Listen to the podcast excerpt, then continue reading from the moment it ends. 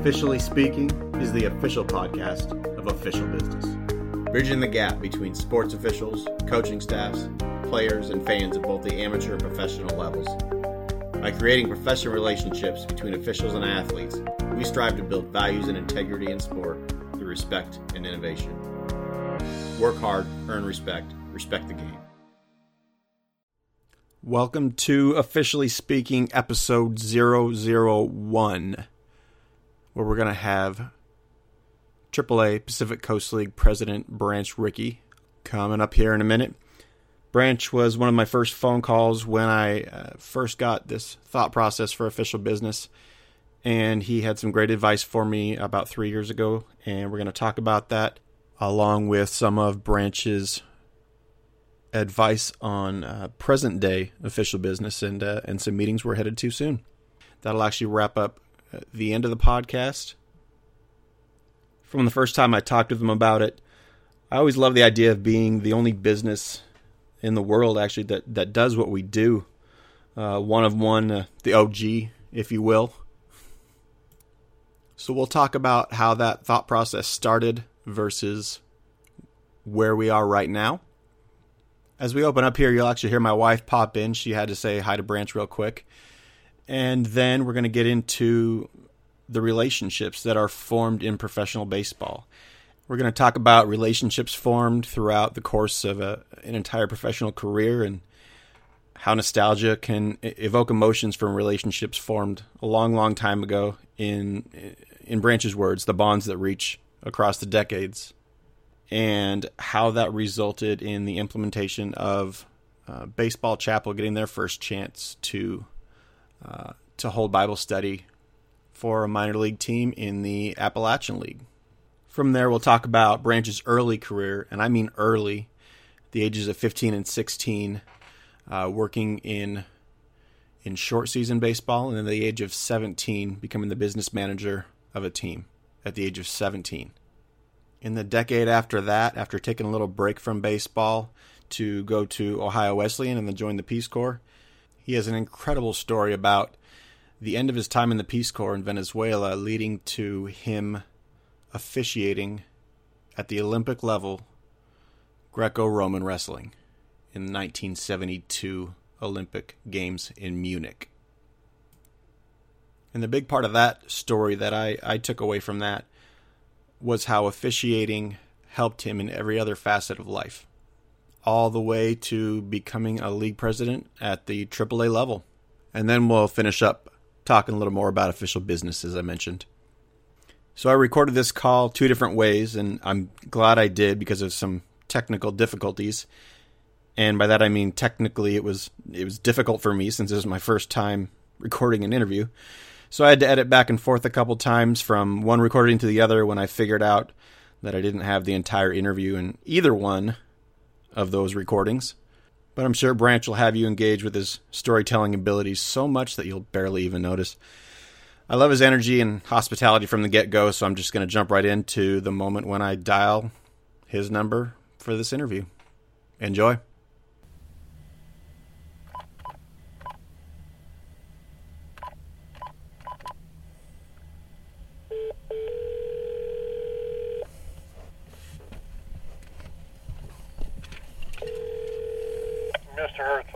How are you doing, sir? Top of the day to you. Good. How are you? I'm wonderful. I'm doing pretty good today. Pretty excited. This is going to be fun. All right. You think you, so? You think so? Yeah, it's oh. yeah, absolutely. I have Pacific Coast League President Branch Rickey with me. Uh, I got to call him boss for three years, and obviously your family, unless someone's been living under a rock, though, they should uh, they should know your family history. Uh, your dad was in baseball as well, and then obviously your grandpa um, signed Jackie Robinson. Thank you for was... more than ample, in fact, lavish introduction. but uh, more than anything, we're friends and professional acquaintances, and we take back over a lot of games. Yeah, I yeah I worked. Oh, hey, Bonnie just stepped in the door. She says hi. She's waving hi. oh, my best to her. And hi, Mr. Rickey. Hey, hi there. Okay, I'll let you guys keep going. Thank you for this. Okay. My pleasure. loved working three years in your league, and it's I mean, with all due respect to every other league president that I worked for, you know, it was just it was just an incredible experience, um, all the way down to. I believe I believe the, the plaques we get at the end of our, our, our, our time in your league are I believe that was the first year you started doing it, but it was just you know a couple months after the season it was just awesome to get it in the mail, and I completely forgot that you had mentioned it, you know probably eight months earlier at the league meeting, and it was really cool. You just always treat us right, and then just always appreciated what you guys have done there. So, uh, the, the, pressures of professional umpiring are far more uh, extended and far less seen by the public yeah. than uh, what goes on regularly in so many other avenues of this sport and other sports.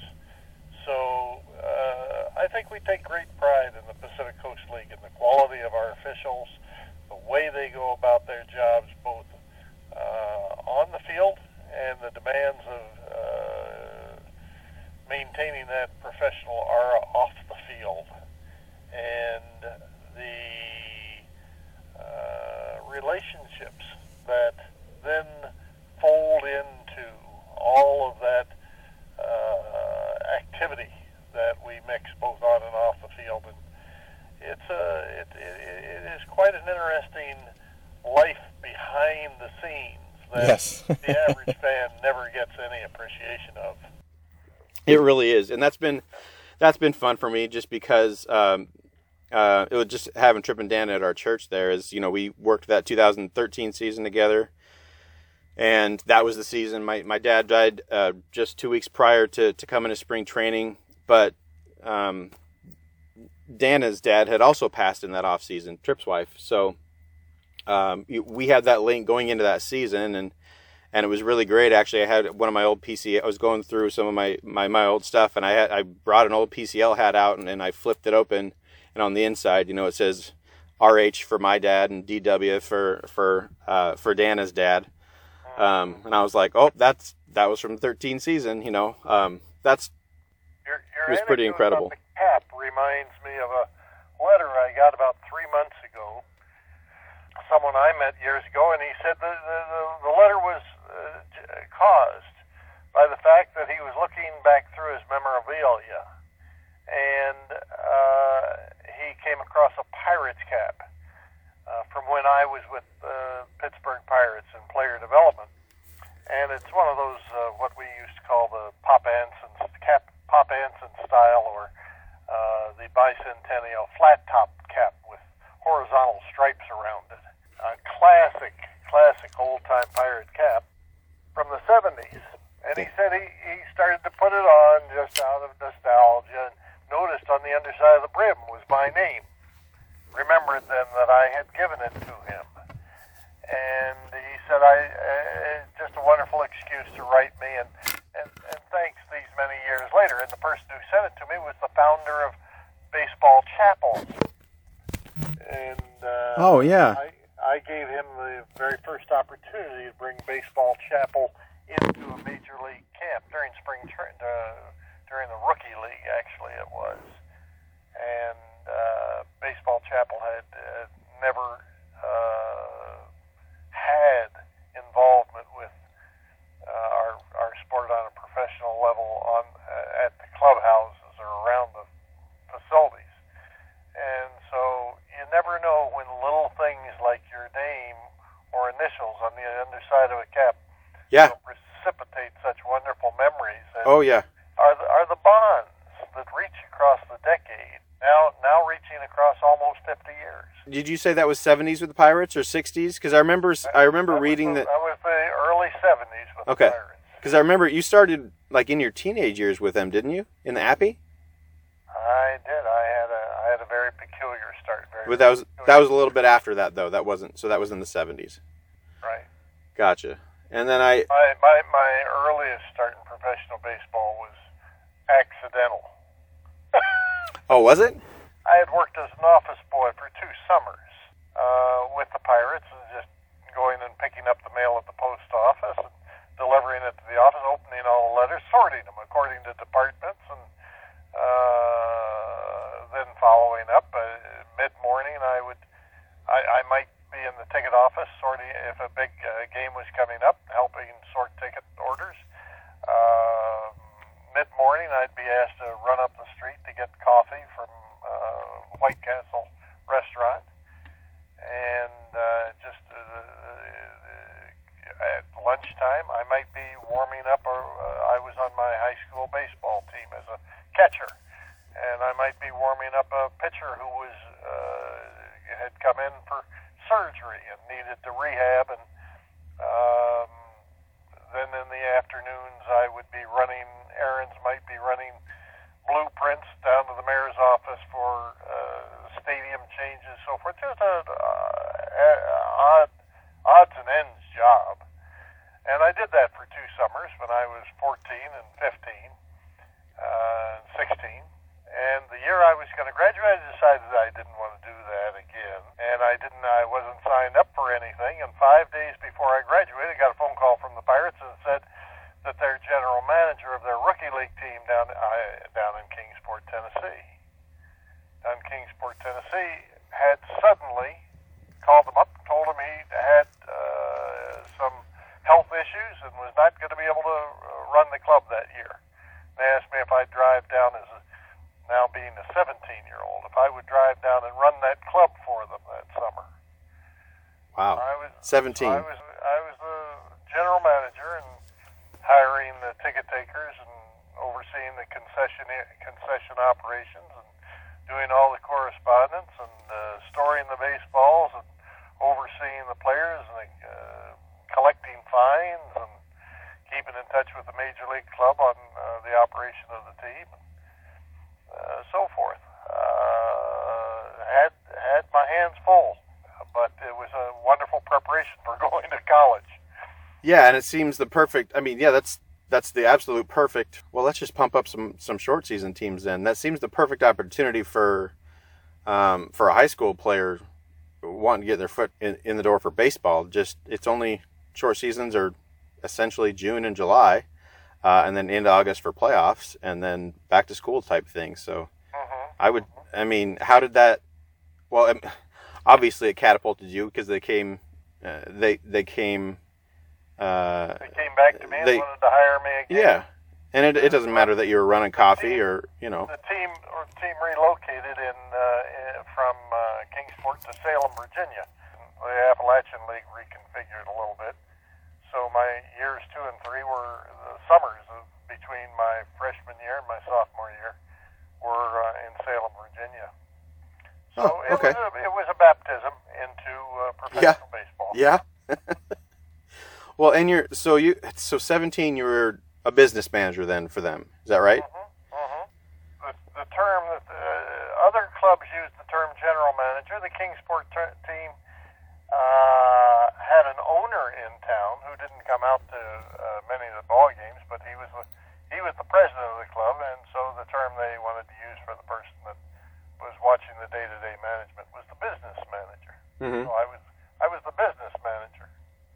One thing that I loved, just since I was going through the, your your timeline, '67 was when you graduated uh, from Wesleyan, and then you went to to Venezuela for two years I'm wondering if this next little tidbit is just maybe one reason, or maybe when when you started to have that point of view of an official, you know, just um, and I, and I think I think you you know where I'm going with this, maybe. so you you hold quite a unique story in that it looks like after Venezuela you began to pursue freestyle and Greco-Roman wrestling officiating. You and then actually, some. Of... Actually, it started in Venezuela, and while oh, I, really? While I was assigned down to, uh, in, as my time in Venezuela went on, I was assigned down to almost the Amazon state, the state of Apure in Venezuela, and the city of San Fernando, and it was way, way, way down in the interior of the country. Uh, in the minds of most Venezuelans, it didn't even belong to the country. But before I got down there, the the application I had filled out for the Peace Corps uh, for a physical education program said, uh, what sports have you participated in? Well, I was a quite a quite a enthusiastic high school wrestler, and I had a lot of success in high school. When I went to college, I realized I didn't want to take away from my studies all the time and the the excessive uh, focus you had mentally on the wrestling season. So I wrestled intramurally, and I just happened to win four medals, gold medals for first place in in my four years at Ohio Wesleyan. So I put down four gold medals. Got down to Venezuela, somebody had sent along that I had won gold medals in wrestling. They named me the national uh, chairman for their two championships, their national championships in Venezuela. In Venezuela, made me a coach of wrestling in the in the state where I was, and uh, try and develop wrestling program, and to teach coaches how to uh, teach wrestling. I had never seen a single match of the international style of wrestling. I only knew our folkloric uh, college and, and, and, and American amateur, which was different than, and here I was, uh, the, the chairman for two national championships. So I got involved in officiating very quickly, and I had to learn all about the international style and the rules and the points and so forth schooled myself, and I had a, a wonderful mentor who had done officiating of international wrestling in country with the Peace Corps program as a supervisor. I went and, and, and went through a training course and qualified to a Class 3 referee. And within uh, six months, I had been moved to a Class 2, and within another year to a Class 1. And by participating in a couple of international matches, I was moved to one select, which meant I could officiate in the Olympics the problem was that uh, the, your, the, the United States was only allowed to send two referees every four years to the Olympic Games. And given the number of senior referees in the United States in wrestling, it was going to be 72 years or so, I calculated, before I'd get to the Olympics. So I quickly reverted and contacted the uh, president of the Venezuelan Federation to ask if he'd sponsor me to go to the Olympics as a Venezuelan referee. Wow. There the plot thickened because I went to Munich, Germany as Yeah. a Venezuelan referee. And the stories that come out of that are myriad, but uh, there was they had thrown out 28 referees from the previous Olympics in Mexico City in the in wrestling because of corruption and and and uh, problems and so the the ranks were open, and I- and I slid right in there. It's like you talking about getting to AAA and the chance to get around all the people moving to the major leagues. I got to slip right up to the Olympic classification, and uh, and to go to Munich and to participate in the Olympics. I had a fabulous time, and and ended up in in a, in a match which uh, one of the contestants was wrestling. Um, wh- what would be one was going to win the sil- win, win the bronze medal, the other was going to have a chance to wrestle for the gold medal, and one was from Turkey, and I and and because of an on the field impact, he broke his nose and uh, and and uh, im- the, the hit his nose the second time against the back of the Bulgarian's head, and he accused the Bulgarian of intentionally snapping his head back up from going for a takedown and, Yep. and trying to break his nose, and and he went into a frenzy, and I uh, I warned him, and uh, with a uh, off the mat West German uh, referee who had become a friend during those games, uh, warned him again, and then th- threw him out Then you got rid of him. and he was the national champion, unlimited heavyweight. Wow. when he realized that the, Hung- that the Bulgarian had left the mat behind me and gone out uh, a ramp. Uh, he came charging. I was wiping up blood in the center of the mat with a towel, cleaning up after the match was forfeited. And uh, and I thought he was running right at me. I thought he was going to kill me. But his eyes were glazed over, and he was in a, in a frenzy, and he was going to go after the Bulgarian off the mat. And I stepped aside real quickly, and this guy at 270 pounds went uh, whisking by me and jumped off the edge of the mat and ran up the hallway. And uh, instead of turning left to go out the double doors to catch the bus back to the Olympic compound, he turned right and went into a bathroom. The Bulgarian wasn't there, and he ripped the sinks off the wall and the panels out of the bath. Did, did great damage, but I was I was the talk of the town, and they called a convention the next day to review how the uh, all of the delegations, uh, every wrestling delegation, all Wow. the international coaches and uh, officials, and the entire conversation was about Branch Rickey for having thrown out the national champion of Turkey. Yeah. Here I was, the, the I'm 20, what, six years old or whatever I am, the youngest referee, maybe in Olympic history. I don't know. Don't know. I can't imagine. Here I am, a, a young, the youngest of Mhm. all the referees, Mhm. and I've thrown out the national champion of Turkey. So uh, they went through first in in uh, in um, let's see, they went through in the native language, German. Mhm. Uh, the international president spoke German, then he spoke French, and he went through the review of the things, and third it got to English.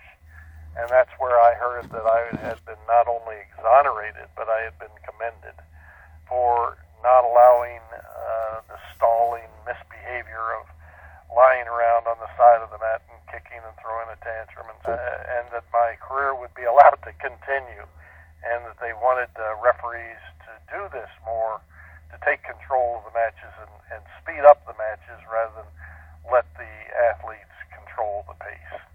But of course, that was the year that the uh, the terrible shootings happened at the Olympics.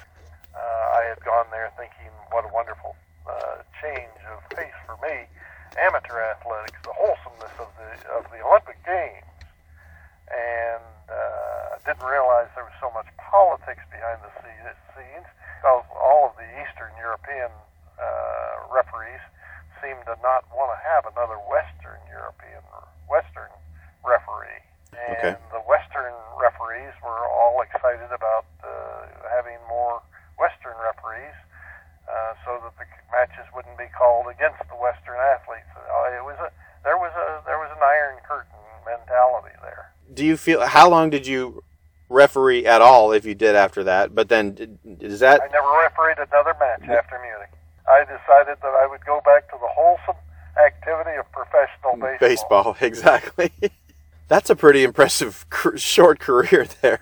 You get It, it. was a, it, it came to it came to a it had a dramatic rise. It was a extraordinarily short term, and uh, it came to an uh, a, a sudden, uh, abrupt uh, end, and allowed me to go forward, concentrating on another sport. Oh, when I think back of the fun, the fun. Yeah, that's a that is a really unique. Do you have any any keepsakes from that '72 Olympics that uh, they I, I had a swag bag type of stuff? You know? I had a white I had a white shirt with uh, the, in order to award points, you raise the right arm for the wrestler who's wearing the red uh, Okay. uh, outfit, and so you have a red sleeve uh, on your left arm, and the right arm is blue. And so you have a blue arm and a red arm, and you raise the appropriate corresponding arm with the points that that wrestler has received. Very clever. Of the shirt is white, and I think I still have somewhere tucked away in my memorabilia that shirt with speckled blood from the uh, Turkish. I was going to say, is that yelling yelling at me, and as as the blood ran down from his nose over his lip, and he was screaming, the blood spewed out and, and, and dappled my shirt. so? That's a great that's a great keepsake. You even have the shirt with the with the uh, the Turkish wrestler's blood on it. That's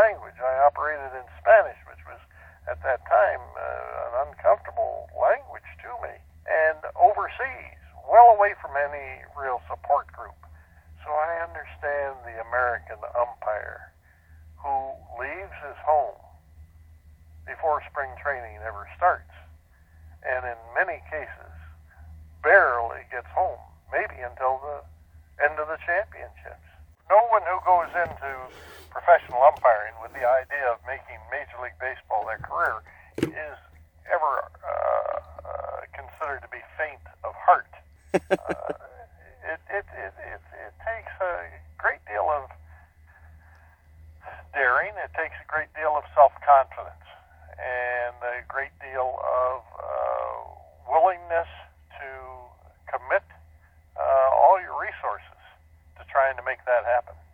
The, the, the argument on the on the other side is even in the event that uh, for those who uh, let's say make it to AAA, uh, quite a number of those do officiate in the major leagues, but are not contract to continue in the major leagues. And my belief, which is a deeply held belief, is that you come away from those years in minor league baseball and all of the things that you have to do to have a successful minor league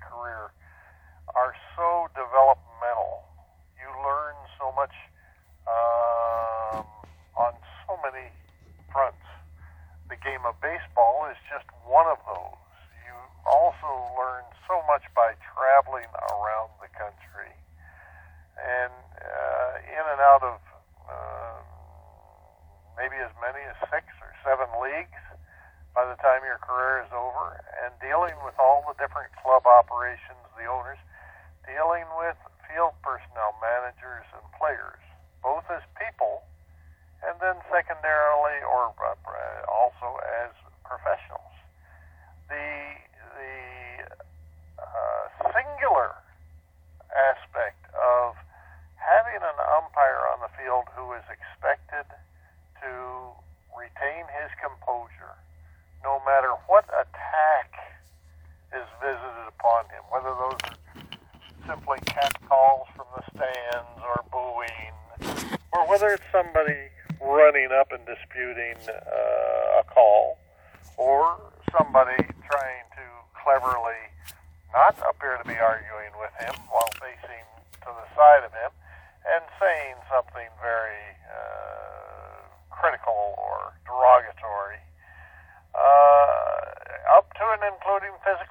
context.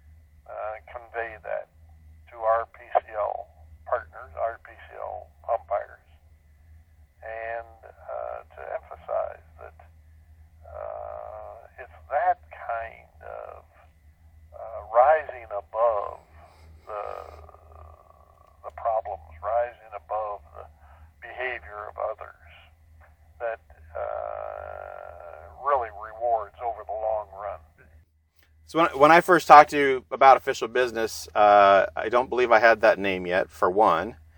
The idea being, you know, 10, 20, 30, 40, 100 years from now, I think we'll, uh, I think we'll have an umpire like me on staff and we'll be helping out with rules knowledge and teaching players how to play more like football players with their, with rules knowledge. And, you know, I went, I went into a bunch of stuff and just the interpersonal relationships that, that a catcher and umpire can have. And I, I remember, I remember you said I, you thought I had about a one in a thousand chance. That was that was fun, which didn't phase me at all because you not uh, without any thought that it wasn't valid or or uh, advantageous.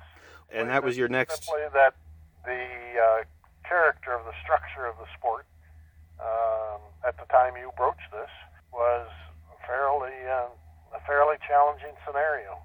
It's been such an incredible ride, and I just appreciate your support along the ways and you know, it's going so many different directions now. It's definitely not where it was when I first talked with you. We're going into a league meeting this weekend. I'm, I'm hoping to be able to bring some, you know, there's a couple couple catchers that are under undervalued there, and I hope to start a podcast where I can shine a little more light on them. Uh, just kind of the scouting community, or just this is how guys work with umpires, and this is why we love working with them. And how many franchises are there? Uh, Eleven, actually. And where are geographically more or less where are they? So basically the Pacific Northwest, but not not anything over in Idaho, and then we got a couple in Canada too. So a little nerve wracking. It's this weekend. no, it shouldn't be nerve wracking. It should be uh, just, um, I would say the do's and don'ts of sensible application of business practices to mm-hmm. accomplishing uh, what you want to do to bring uh, a progressive environment to the officiating yeah. of, of, of this level of baseball. Yeah. So uh, you could you could more I think you could more apply adjectives like reasonable or rather than nerve wracking the, the, more you take that attitude that this is just a matter of applying your discipline and your insights and your background knowledge to the all of the many faceted elements. Uh, yeah. Bring a, a, a, a kind of that feeling that should emanate from you as you go forward interfacing with these other people not not a uh, not an uncertainty, but the reverse is is is is a a organization out of chaos, taking chaos and you're just wrapping it into an, uh, a more organized structure. And this is just a sensible thing to do. So uh, you need to think of it that way. I think I would argue in order to project that to the to everybody around. And in doing so, uh, then they can have the sense that they don't have to be looking over your shoulder all the time because that's what you do. That's what you do. You bring the you bring the the, the systemati- systemization to it. I think the the trust issue yeah. is even is even broader than that. Absolutely. I, I think it uh, is both on and off the field, and uh, it's worked. It's uh, the background I had in player development, I always found that the uh, in, in, in, in the years that I was in player development, we had so many younger kids that didn't have the greater sophistication of today's athletes coming out of college programs where they're watched for another four years